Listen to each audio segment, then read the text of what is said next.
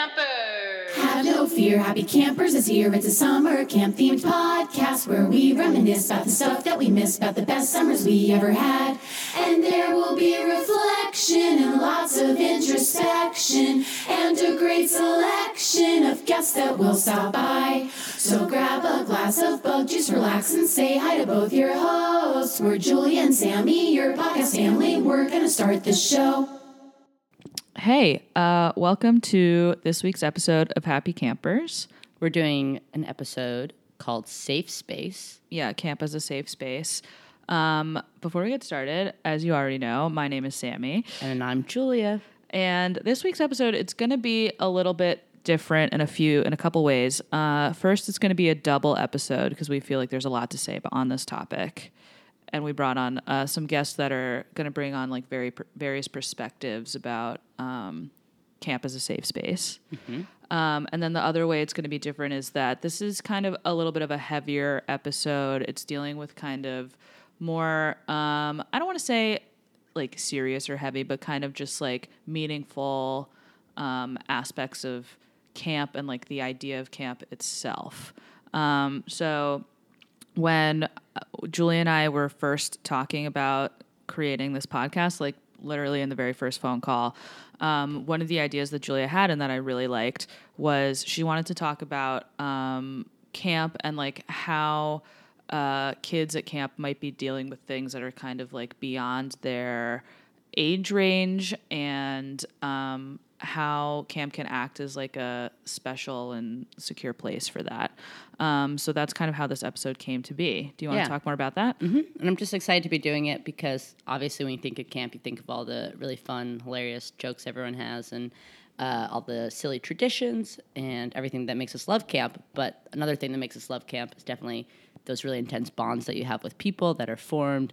And so much of that comes through people actually opening up and sharing what they're going through at home, at camp, that day, whether it's affecting them in like a major way or a small way. And you know, they don't have their parents to run to after school to be like, what happened today? What's wrong? And open up to them. Instead, it's they're little bummed and it's their friend who sleeps next to them. It's like, hey, are you okay? Just checking in. And then all of a sudden, you're that person who they're opening up to and, and sharing stuff with. And uh, whether you guys can talk it out or whether they're dealing with something that needs, you know, a counselor's attention or, you know, some more, someone else to get involved.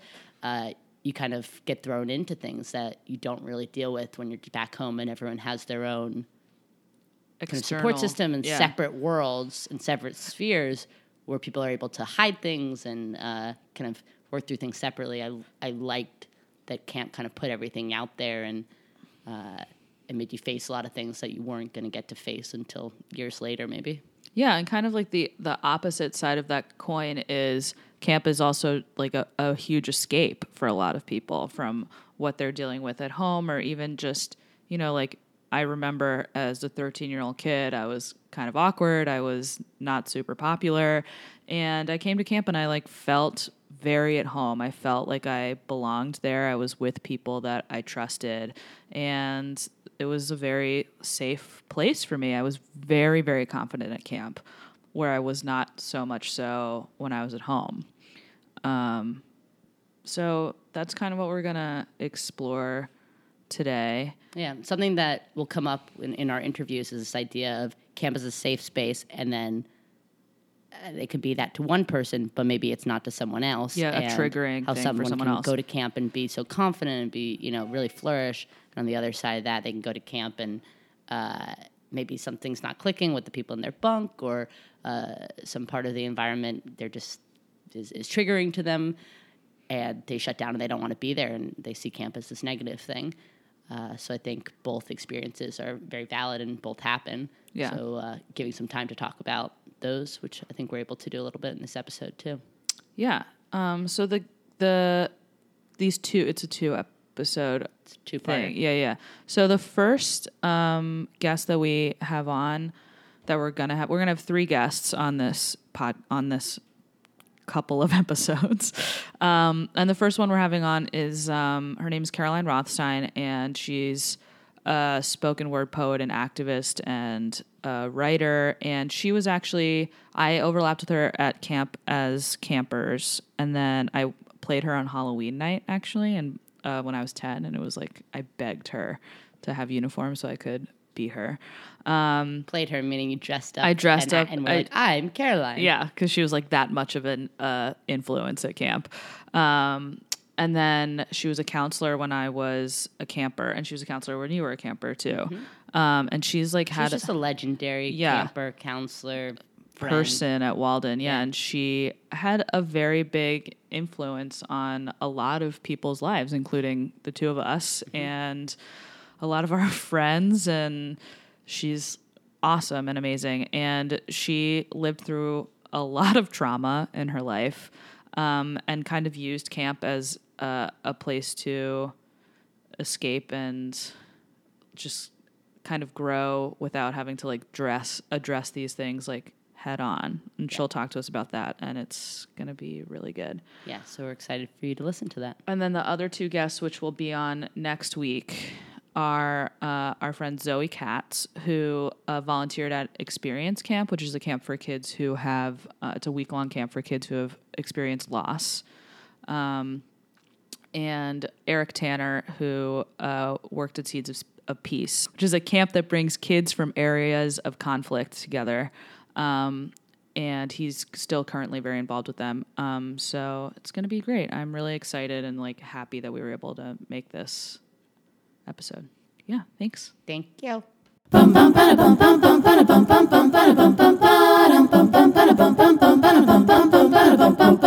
So our first guest today is our dear friend Caroline Rothstein. Um, she went to our camp. Uh, she was a camper, a counselor, scheduler.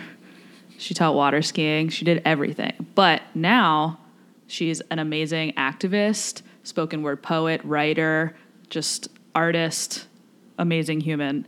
And she's going to talk to us about camp as a safe space today. Thank you so much for being here, Caroline. Thank Uh, you for having me. You're someone who we've all looked up to a lot, and that you've kind of been this beacon of a Waldenite who has gone off and pursued all her passions and brought everyone along for the ride. And I feel like so many people have been inspired by you, including myself. Uh, and we're so excited to speak to you about kind of uh, what's going on inside and, and your strength and how you've been able to uh, kind of share that with the world and inspire us and kind of dig into that a little bit today and talk about how camp has been a part of that. Thank you. I'm so honored to be here. I love both of you, and I love that you're doing this, and I'm excited to talk about this topic. It's important. Great. Um, okay, so as you know, our uh, theme today is camp as a safe space. We have a number of guests coming on, but I think what we wanted to talk about first is kind of like the camper slash counselor experience of like using camp as a safe space for themselves rather than because later we're going to talk to someone from grief camp and someone from seeds of peace that's kind of like looking at it from the outside as to how it functions for the campers but um, so what does that mean to you what does camp as a safe space mean to you how did you use it that way whatever you want to Yeah. As a camper, as a counselor, or both? both both absolutely So the first thing is, I don't believe in safe spaces. I believe Okay. that a space can only be safer with parentheses around the R. So that comes from recognizing that something can simultaneously be a safe space to one person while also being a trigger to another. So for me, camp was a safe space.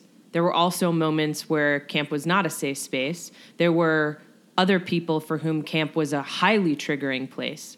And so understanding this notion that something can be all things to many people is really important. So to me, learning to understand as a camper that camp was this haven of safety for me while I was simultaneously experiencing a lot of trauma in my life away from camp. Some of the coping mechanisms came with me to camp, was really important in understanding that camp couldn't take away, as much as I loved camp, it couldn't take away a lot of the pain and inner turmoil I was experiencing as a kid. Similarly, as a counselor, I was still struggling with some of the issues I struggled with as a kid or during my first few years as a counselor. And so I brought a lot of the tools I was learning in college as an activist and as an educator and as a workshop facilitator into my practice as a counselor to help create that safety and understand the spectrum on which safety exists. If that makes sense. No, that totally makes sense. I'm also happy to share more specifically what some of my experiences were if that would be of use. Yeah, I mean, we're going to get into that for sure. I think so. Yeah, definitely. Uh, what was interesting in terms of what you just said, uh, I think is you know everyone's coming to camp with whatever whatever they're dealing with in the outside world, and it's always just interesting of in some of the ways. Probably the answer is both, but that question of like. Was camp a, a space where you could almost like put things on hold and forget about things, or was it a space where you could feel open to kind of like talking about what was really happening and kind of working through that with people? Yeah. I mean, I'd also say that the so to be more specific, I struggled with an eating disorder from ages 11 to 21, which included being my years as a camper and included the early years of my being a counselor. And I also was experienced sexual assault when I was um, 14 and 15 for a year and a half by a peer of mine, and also was raped my first year of college. So all of those traumas were coming with me in my bodied experience by the time I got to camp. And I also struggled with self harm and cutting when I was a kid. So there were incidents of engaging with my eating disorder with self harm while at camp in secret, obviously. And so it's what's ironic is that it wasn't camp that caused me, obviously, to engage in those behaviors. Those were coming with me from home, those were part of my experience at the time. On the other hand, the roots of my ultimate recovery came from camp. Like the fact that I was ultimately able to recover, that I've been fully recovered for 12 years, the fact that I publicly talk about my experience as a survivor, as someone recovered from an eating disorder, as someone who struggled with mental illness, all of that comes from camp. So the foundation for my ultimate perseverance and resilience is built in my experience as a camper and my experience as a counselor, where I was able to allow, I hope, other young folk a space where they too could find the roots of that ultimate resilience and empowerment. That's very powerful. That's so powerful. I think about that a lot because I was a counselor too, and there were definitely kids that came with their own specific traumas and problems, and a lot of times they didn't, they weren't working on them at camp head on, but like you could kind of tell that they were kind of working through something, and camp was kind of like the vehicle that helped them, even if they weren't addressing it every day. So uh, it was interesting and it was like very challenging as a counselor to kind of figure out the best path to take and addressing that. And yeah. Can you talk a little bit more, maybe specifically, about how you viewed like camp to do that? Was it relationships that you had with people? Was it the, the traditions that you were able to like, Yeah. connect with people over? it was everything. Like the traditions at Camp Walden, where we all went, but for those out there that don't know Camp Walden, I felt were rooted in whether the the founders of Camp Walden were overtly feminist or like intentionally creating feminist programming. I felt that I, I, mean, it felt that all the- girls camp created in 1916, so that's it's pretty, pretty feminist. like before women could even vote, this Yeah, this camp camp existed. So I always felt like some of the traditions at, at Camp Walden were just epic. Like you are asked at 15 to stand in front of the entire camp, your final week as a camper, and verbally articulate who you are and what camp means to you. Like nobody does that. Like and and I had like snot bubbles coming out of my nostrils, and I wasn't embarrassed by that. And that like might be considered embarrassing in other spaces in the world, but here I was like blowing snot bubbles out of my nostrils at 15, sobbing and articulating what this place meant to me and what my friendships meant to me. That's a really powerful tool at 15 to feel like you can comfortably talk in front of 150, 200 people about your most vulnerable feelings and thoughts. That was one tradition that really did something for me. I think um, the job system. So at Camp Walden, the 14 year olds and the 15 year olds all have jobs where they help with a lot of the programming for the summer. So to be in charge of the summer yearbook, which was my job, it was called Splash, and I was the general of Splash, which is a terrible non-feminist word to use, but anyway. What word would you have used if you could rename the position? Editor. Generalist, just kidding. I have no idea. Editor in chief, Editor I don't know. in chief. Edit- which is the equally problematic. ah! Anyway, this is not a the this is not a lesson on linguistics today. But although Feminist language has a lot to do with safety, I will argue. So, I just like being in charge with my best friends of like putting together this summer yearbook and watching my other friends like lead team sports and things you know that was really incredible. So the jobs were an empowering thing. And also the my counselors were really amazing. I had counselors that were with my cabin every year through our childhood. And so specifically with my eating disorder i know my in my early summers as a camper i struggled with anorexia and then it and then it transitioned into bulimia. So i had a real cocktail of eating disorders if you will. And my my when the bulimia came to bear came to light right before leaving for camp one of my summers my mom called my counselor and the director at camp and gave them a heads up. And so i went to camp that summer with the support of my counselor which was obviously like we can only save ourselves from our struggles and challenges.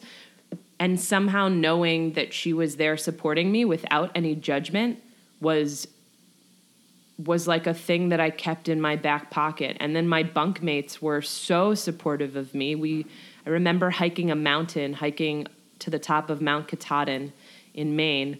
And I had a really I had a severe ulcer that was caused from my bulimia and I was really struggling physically as with some of the like some of the physical symptoms I was experiencing were not great as a result of my eating disorder.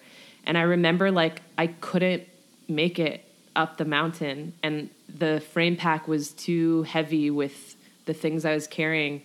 And my bunkmates like helped disperse some of the stuff that was in my this like makes me want to cry. They helped like disperse some of the things that were in my frame pack amongst themselves, like pots and pans, peppers. I can like picture this like full pepper that we were going to use to eat so that I could like keep going. And that's like also uh, unbelievable at 15. No shame, no judgment, no like, ugh, Caroline's like proverbially weighing us down. It was like, no, you we want you to come to the top of the mountain. It's a struggle for you. And so like let's help you out. And and those moments like stuck with me that like okay, these people could love me in the midst of my not being able to love myself. There's got to be something here that's bigger than the self-hatred that's like literally eating me alive. That story made me think of uh, the book, The Things They Carried by Tim O'Brien. The first chapter is about like the physical things they carried, but then it's also about the spiritual and emotional things that these men were like carrying through war. That kind of made me think like as they were like li- relieving you of the pots and pans, they were like maybe relieving you of like some of the self hatred you were feeling and kind of just like making you feel good, Whoa. better. Yeah, for sure. That like really made me think of that. Yeah, I mean, my camp friends, present company included, remain some of the most important people in my life. And I, there were other. I mean, I'm happy. You know, we can go through my laundry list of traumas in life, but when, when it's just, I it makes me laugh when I like name all the ridiculous because it's so stupid. But when my Just like all not- of these things happen to one person. this is not funny, but it's funny because it's like so ridiculous. But when my when my brother was dying, because he was, it's not funny, it's not. but it's so absurd. When he, so he was hit by a car when he was 15 while walking down the sidewalk, and when I was in the ICU waiting, you know, as he was dying, I mean, unconscious. I got this was 2002, so nobody had email on their phone. I got on the computer at the nurses station, and the first people I contacted were my 15 bunkmates. And I sent a group email on AOL because, like, it's 2002. And I said, This is what's happening. And some of them came home from college, some of them showed up to, to be there for the funeral and for Shiva. The fact that I'm 19 and like the worst thing that one of the worst things that's ever happened to me is happening and the first people i reach out to are my bunkmates i think says a lot about about how for me i was able to create safety and again i recognize there were people that left camp because it wasn't the same space Yeah. and i think that that's like what's so important bringing it to my experience as a counselor understanding that like we can't assume camp as a safe space for everyone because it can be the like epic place it was for someone like me whose entire like my entire well-being and my entire career of being able to do what I do is most certainly rooted in my experience of camp as a safe space for me does not negate the fact that it isn't safe for everyone. And I think that that's the like constant back and forth we have to go through as camp professionals, as educators, as counselors to not assume camp as a safe space, but to continually work for camp to be safety, where the best possible solution is that in the worst moments, we know we have this amazing network that can help us heal.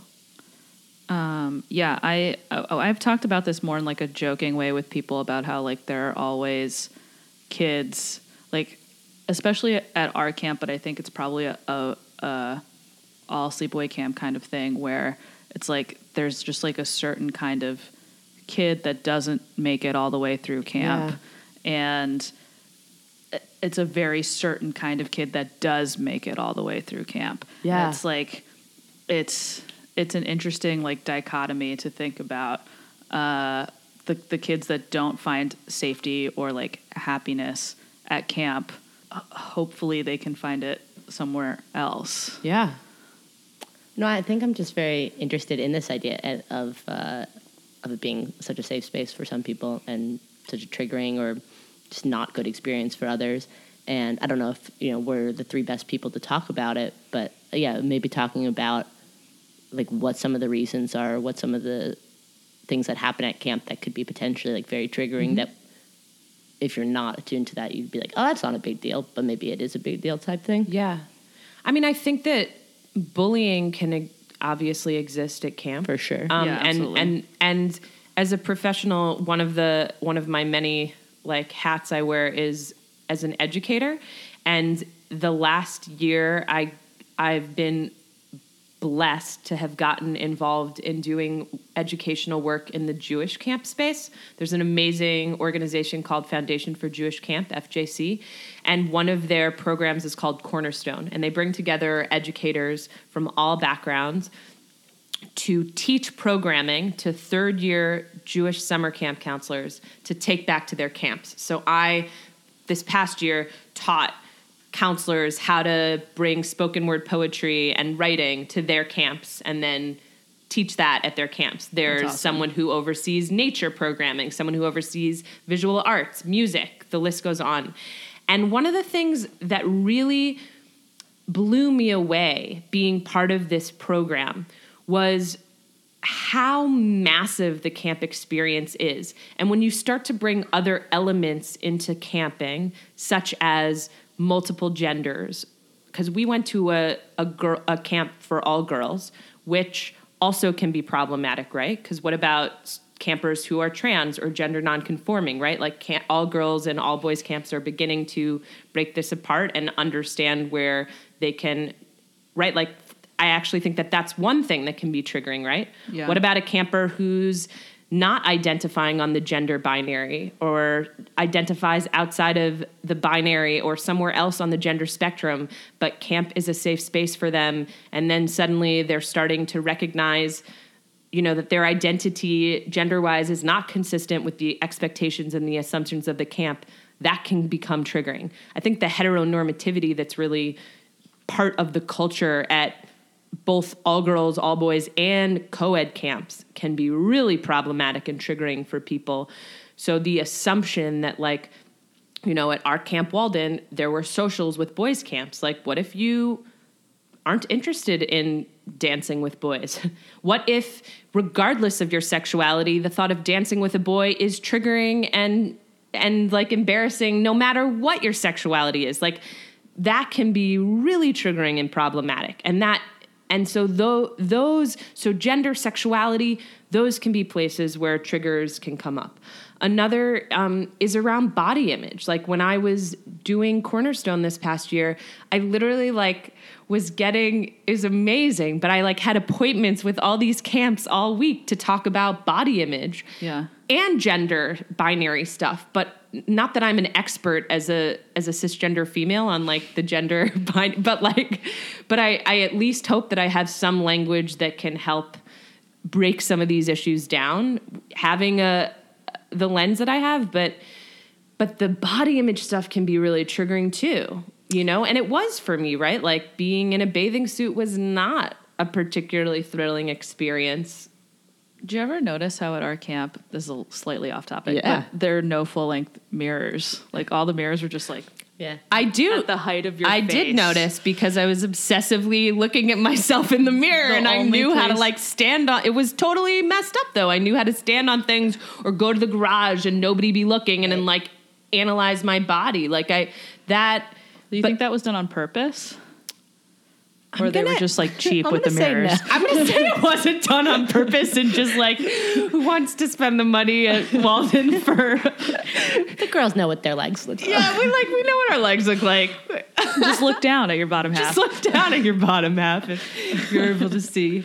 I think, oh, well, hey, now that we're talking about that, like inclusivity in terms of body ability is a huge thing in terms of like I you know, there's there's a whole inclusivity track at Cornerstone on able-bodied and special needs and so like Yeah. that can also become triggering. So the, all the various ways that that people experience feeling marginalized or triggered in the quote unquote real world happens at camp too. And so I think that that the the beauty is that camp is a contained place where we have an opportunity to to not let the systems of oppression that are impacting the world on a daily basis like we get to play around with what it can look like when we can eliminate some of those systems but it's hard Yeah, it's really hard, I feel like, because these systems aren't necessarily going to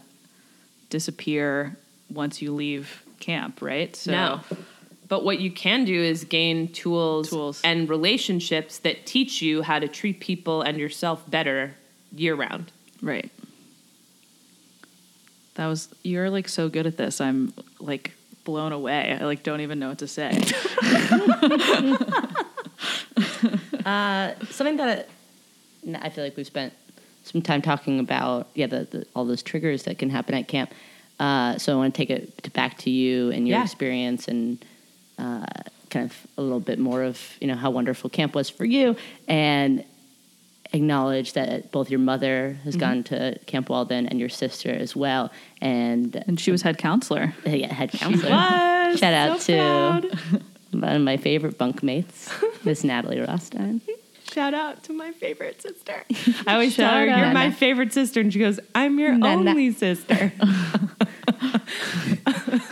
Uh, but I'd love for you to speak about the connection that uh, that you got in terms of sharing this experience and sharing that safe space uh, with your with your family, and Yeah. the women in your family. For sure.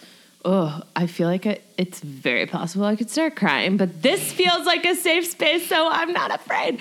Um, I also cry on the subway, so no offense to you. I, I cry The subway anyway. is the safest space there is. safest space to cry in New York City. Um, I really don't have words and language for how unbelievable it is to be able to share camp with my mom and my sister, and and that growing up, I felt like my house was a, a safe space of Walden. Be, in in in I mean, obviously, like I was also a very troubled teen at moments, so I clearly was living in my own internal whatever. And I, my mom, so there's a thing at Walden called honor system, which is this notion of compassion, sharing, honesty, trust, respect of one another, of yourself. And so, because my mom had gone to Walden, I feel like I grew up in a house built on honor system. My father also went to camp in Maine, Camp Takajo. A few dads went there. A few dads may have gone there. Yeah. So my dad had also gone to camp. So he, both of my parents believed in the importance of camp as teaching. And so, in terms, so I also felt like it wasn't just sharing Walden with my sister and my mom. I also felt like I was sharing Walden with my dad and with my brother in many ways because my dad like loved Walden. He like loved coming to Yeah, he was so Week- happy on he was Visitors so happy on visitors weekend and like just like so I I feel like he would wear a Walden shirt all weekend. I don't know that he would wear a Walden shirt. I he have wore like memories pink of him in polo uniform. shirts. he wore like pink polo shirts Yeah. and carried around a tote bag that had SAR tote monogrammed bag. on Yeah, it. the tote bag But- and like cell phones before everyone had cell phones. This is all true. These are all true statements. And so I think it be, extends beyond my mom and sister. So the fact that even my father, like, you know, there was a camp song he knew by heart that, like, he would sing about climbing Mount Pleasant. Although when we would oversing about camp in general, he'd be like, "Too much Walden songs." But other than that, like I, I, so I grew up in a house that was like it felt like camp year round in many ways because, again, honor system was a tenet of my mom's upbringing, which she brought into our home space. I feel like both of my parents instilled in me a sense of egalitarianism and social justice. So that meant that I feel like honor system kind of is a kindred spirit to social justice and believing in egalitarianism and world peace. And so all these things were part of my home life. And so being able to talk about camp and for my mom and sister and then by extension my father to like get it and you know for my our, our my dad would like make sure we could visit our camp friends like people's bat mitzvahs sweet 16s camp reunions. Like we lived in chicago. Everyone in chicago went to camp in Wisconsin. wisconsin and michigan. So it was so for us to be able to continue to see our camp friends that was important for our parents to make sure it could happen and they got it. And then i could share i can share camp with my sister like the fact that i get to share walden with natalie is i, I again i don't have language for it. And and it's it's something that is a profound gift and that i feel like yeah i don't only have my camp friends i have my camp family which is my mom and my sister. And and and that's i don't i don't know. I'm just going to talk in circles saying that i don't Priceless. have language. It's priceless um, How did your experience at camp affect what you do now with your performance and writing? So, shout out to Catherine Kaufman Say, who was the head of the theater and performance program at Camp Walden when I was a camper, because she gave me my acting debut in 1994 as the king in Rodgers and Hammerstein's Cinderella. And that was when I realized I had a loud, belting alto voice and that I was born to be on stage. You were. I was. And I think, Sammy, you were there for my performance of as Diana Morales in Chorus Line. I was. In 1998. And like, I, I you've also I wasn't seen there, but I've heard about it. and like I know that you've seen me perform professionally as a performance poet. Like Diana Morales may continue to be one of the great She performances lives of my life. you. Yeah, yeah. Like it was so so just as basic like fact that I found who I was on stage at camp is it, it's everything for my career as a as a touring spoken word poet and as a writer. Yeah, I was the head of Splash. I like there are a lot of spelling errors in the 1998 Splash, which is all my fault. But um, but I also like loved writing the copy that was part of that and working with my my bunkmates on the splashboard to put that together and so and writing letters like you know before email was big the act of physically writing letters to friends to family truck letters to each other like that also becomes a part of how one knows to verbally articulate themselves emotionally and my work for those that have read or seen it or heard it, is quite personal. So I would say that the roots of also being able to express myself in a really honest way came from those years as well. I'd been writing poetry since I was a kid before camp, so it was in May. But shout out to Catherine for uh, giving me my debut. follow up when you have one of your like amazing performances we went to one last year that was full to the max and like funny and real and awesome. And there were so many camp people in the audience. How does that make you feel? I am blown away and beyond humbled by the amount of camp folk that show up at my performances. Like it's it's everywhere right It's everywhere. Like I've been at colleges performing and I look out into the front row and there's like campers from when I was a counselor. I mean, some of my early gigs were through Julia brought me to Wash U when I, I sat in the front row and I brought all my friends. you did. I mean, like there. So there, the first network I reached out to when I started touring full time was Walden, because folk y'all were in college, and and I owe everything to to that. Um, so I think we, yeah, we're probably gonna wrap this up shortly. But are there any final thoughts you're feeling about anything we wanna didn't get to cover?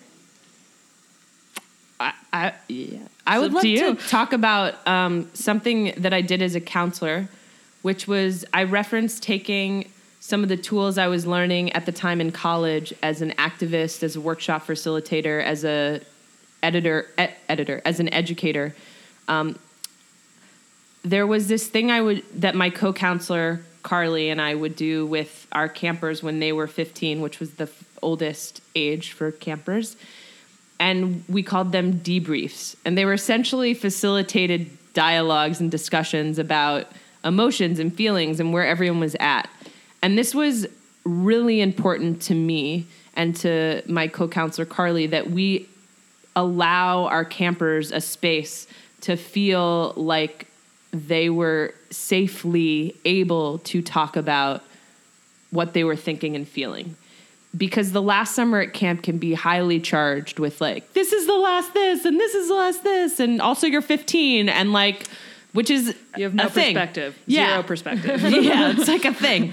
So taking that kind of communication style into the camp space and watching that impact my campers and continuing to speak with them now about how that was a tool that was helpful in you know feedback i've received is that that was a helpful tool and skill set in training grounds for being an activist or an educator or whatever it may be and how to view a lens on the world is really important to me. So i think that we can again like think that to me was a way to create safety at camp right that Yeah. like let's intentionally have a moment to talk about where we're at. And I'm not a therapist, and nor was my co counselor, but as an activist, as a trained educator, as a trained facilitator on dialogue and discussion, I did feel like I had the tools to moderate, to co moderate those kinds of conversations. And I, I think that instilling that kind of having that in the toolbox at camp can be really helpful. I know that a lot of camps now have licensed clinical professionals and social workers. That's really important. And training staff and counselors to be equipped to talk with campers about who they are and where they're at. And and in a way that creates that safety is where you can start to make sure that you don't lose kids to unsafe Yeah. experiences. Uh, we did something similar when I was a counselor. We just called it highs, highs and lows, but we didn't do it every day, but like a few times. But I also think that it's important as a camper to just like kind of know that someone, your counselor or someone, is there kind of thinking about you, checking Yeah. in with you. That can also go a long way towards making camp a safe space, Yeah. dealing with things. Well, and it's naming to your campers without crossing any boundaries and telling them inappropriate things about what your experiences are. Just naming, like, I hear you, I see you, um, you are not alone. Yeah. And and that trust is massive. And that's what my counselors did for me. And that's where I, it was like an oral history. Like I had counselors that made me feel safe. And so I wanted to do everything I could to help create that safety for my campers. I mean, uh, you weren't my counselor, but you definitely did that for me too when I was growing up. Thanks. Seriously, to this day, my dad is like, I don't know where you would be without Caroline. And I'm like, Oh, Yeah. Sammy. that's, thank you. I feel the same way. that I, I feel like again, you weren't my counselor at camp, but at camp, I, you know, especially I was very close with your sister, and still am, and. I would I would think of you as an extension of you know I was always so jealous that like she was your sister, uh, and I remember Natalie always being like, "You can talk to her too. Like she's totally like she's amazing. You should go talk to her about these things that you're talking to me about." Um, and I did, and I was always so happy when to get your advice. And Thank you. I continue to do that Thank outside you. of camp. Thanks, Julia. Thank you both. And I want to give a shout out to my sister that she is a she is a a licensed, licensed therapist. therapist. and She should really be doing this. she really should and and that like I think that I think it speaks volumes to our mom to Ugh, our shout out to family. Nancy Shout out We to our love mo- her right. Shout out to Nancy. and to Walden, right? That we I I I don't want to speak for my sister, but the fact that like two Waldenites came from a Waldenite, and one of us, I like to say, my tagline is. I tell people my problems. My sister helps people with their problems. that's, but that's you know, I, an outspoken artist and activist and educator, and a licensed therapist. Like I think. Two such like productive members of society. no. I'm saying thanks no, to camp. yeah, know? but like that's that's the whole thing. Like that's it. You know. yeah, camp helps us make the whole world camp. Make camp great again. Oh God. Thank you for joining us, Caroline. Thank you for having me. Our just to let our listeners know, can you give us a little rundown of uh, maybe your website and some Yeah. some Yeah, if they performances want to check coming you up? out. Yeah, I am www.carolinerothstein.com. And I'm on Twitter, CE Rothstein, Facebook, Caroline Rothstein, Instagram, Caroline Rothstein. All right. Uh, great. Thank you so much for coming Thank on. you for Thank you, having Caroline. me. We love you. Love Love you you. too. All right. So that was our dear friend Caroline uh, for part one of our Camp as a Safe Space episode. We hope you enjoyed it. Check us out next week with part two. Yeah. And as always, we're going to plug our social media. You can check us out at www.happycamperspodcast.com, We're on Instagram at, at Happy Campers Podcast Facebook at Happy Campers Podcast, and Twitter at Happy Campers Pod. or send us an email at happycamperspodcast at gmail.com. Literally, there are so many ways to contact us, and we'd love to hear from you about everything, Yes, anything. please. Um, also, please rate, review, subscribe on iTunes. Specifically, rating and reviewing. If you subscribe, that's your choice. But the rate review really helps us in You the have no iTunes choice charts. on the rate review. That's essential. Yeah, uh, that'd be awesome. So thank you so much. We'll be back next week with part two. Day is done. Gone the sun.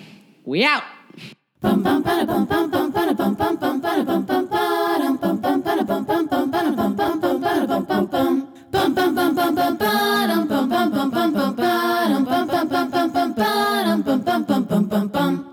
Our theme song was written, recorded, and sung by the very talented Steffi Copeland.